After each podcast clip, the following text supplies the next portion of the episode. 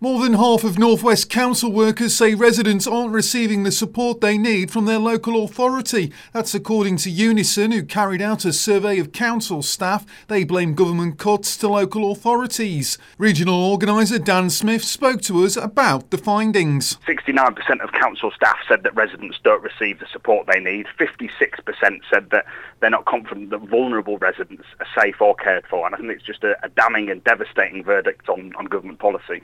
There are more delays on the region's railways today. RMT union members are walking out for another day of industrial action. The strike will affect Northern Rail services through until 7pm this evening. Commuters are being advised to plan their journeys and to be aware further disruption is due on Thursday and Saturday this week.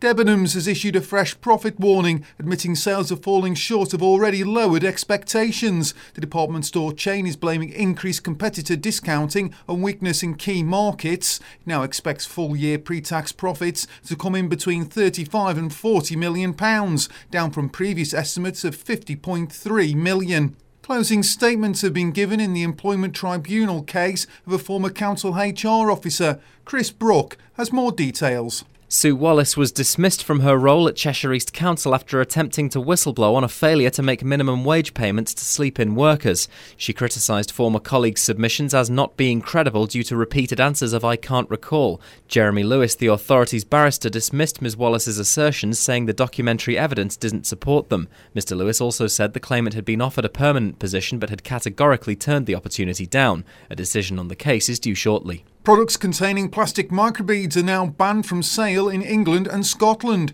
Things like face scrubs and toothpastes are affected as the government tries to stop tiny pieces of plastic from ending up in our rivers and seas. It's estimated 51 trillion microbeads are currently in our oceans.